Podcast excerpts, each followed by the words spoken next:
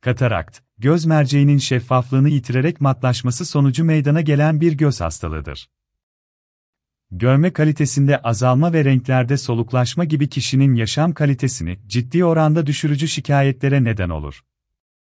Kişi etrafını sanki buzlu bir camın arkasından görüyor gibi hisseder. Katarakt, sıklıkla 50 yaş üzerindeki bireylerde görülür. Ancak bazen bebeklerde de doğuştan rastlanabilmektedir. Peki katarakt yaşlanma ve kalıtsal bozukluklar dışında başka hangi nedenlere bağlı olarak oluşur? Göze gelen darbeler, yaralanmalar. Şeker hastalığı. Sistem hastalıkları. Uyuşturucu madde kullanımı. Bunun yanı sıra, güneş ışığına fazla maruz kalmak, sigara içmek, fazla kilolu olmak, yüksek tansiyon, önceden göz ameliyatı geçirmiş olmak, aşırı alkol kullanıyor olmak da yine katarakt hastalığına yol açan başlıca risk faktörlerindendir. Ancak kataraktın en bilinen iki nedeni yaralanmalar ve yaşlanmaya bağlı olarak meydana gelmesidir. Doğal lens dediğimiz oluşum, su ve proteinlerden oluşmaktadır. Proteinler, yaşlanmaya bağlı olarak dejenere olmaktadırlar. Bu durumda ise lens saydamlığını yitirmeye ve görme yetisi azalmaya başlamaktadır. Katarakt genellikle her iki gözde birlikte gelişir. Ancak her iki gözde de eşit olmaz. Bir gözdeki kataraktın diğerine göre daha gelişmiş olması mümkündür. Bu durumda iki göz arasında görüş farklılıkları meydana gelir. Katarakt hangi şikayetlere neden olur? Görmenin yavaş yavaş azalması. Işığa karşı duyulan hassasiyetin artması. Çift görme. Okuma güçlü. Gece görüşünde bozulma. Renkleri soluk görme. Renklerde sararma. Göz kamaşması. Gözlük numaralarının sık değişmesi. Araba kullanırken zorlanma. Katarak tanısı nasıl konur? Katarak tanısı biyomikroskop muayene ile gerçekleştirilir. Kataraktın başlıca bulguları lenste su tutulması, matlık, lensin şişmesi ve renk değiştirmesidir.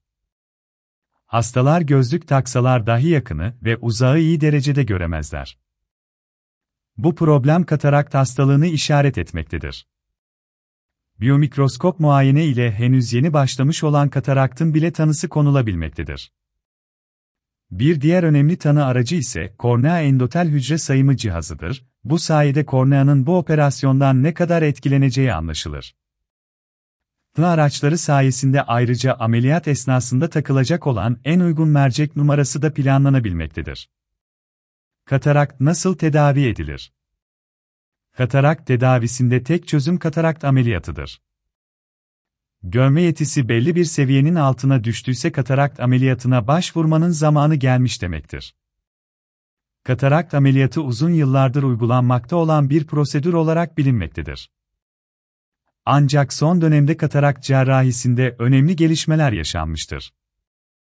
Hastalar katarakt ameliyatı sonrasında göz içi lens kullanımı ile yaşamlarını konforlu bir şekilde geçirebilmektedirler. Multifokal ve trifokal mercekler akıllı mercek olarak adlandırılır. Bunlar sayesinde %95 hastanın uzak veya yakın gözlüğü takmasına gerek kalmamaktadır. Süreç eskiye nazaran çok daha pratik bir şekilde işlemektedir. Göz içi lensler, matlaşmış olan merceğin çıkartılmasından sonra doğal mercek ile aynı yere yerleştirilir. Göz içi lenslerin çeşitleri bulunmakta ve ameliyat esnasında kullanılan lensin çeşidi ve kalitesi ameliyatının başarısı üzerinde önemli bir rol oynamaktadır. Katarak tedavisinde kullanılan yöntemler Günümüzde katarakt ameliyatında fakoemülsifikasyon, fako tekniği kullanılmaktadır. Bu teknikte, bulanıklaşmış olan mercek lazer ve ultrason ile küçük parçalara ayrılarak emilmektedir. Sonrasında ise göz içi lens, merceğin çevresindeki zarın içine yerleştirilmektedir. İşlem, 2-3 gibi minimal bir kesikten girilerek gerçekleştirildiği için dikiş kullanılmamaktadır. Bu sayede hastanın iyileşme süreci hem kısalmakta hem de çok daha konforlu geçmektedir. Hasta katarakt ameliyatından sonra aynı gün içinde evine dönebilmekte ve yine ameliyattan hemen sonra net bir görme yetisine sahip olabilmektedir. Katarakt ameliyatı genellikle lokal anestezi altında uygulanmaktadır. Ancak bebeklerde, çocuklarda ve bazı istisna vakalarsa genel anestezi altında da uygulanabilmektedir. Katarakt ameliyatında lokal anestezi, enjeksiyon veya damla anestezisi şeklinde yapılır. Benim pratiğimde %99 olguda sadece damla anestezisi yeterli gelmektedir. Katarakt ameliyatı göz gibi hassas bir alana uygulandığı için çoğu hasta ağrı duyacaklarından dolayı endişe ederler.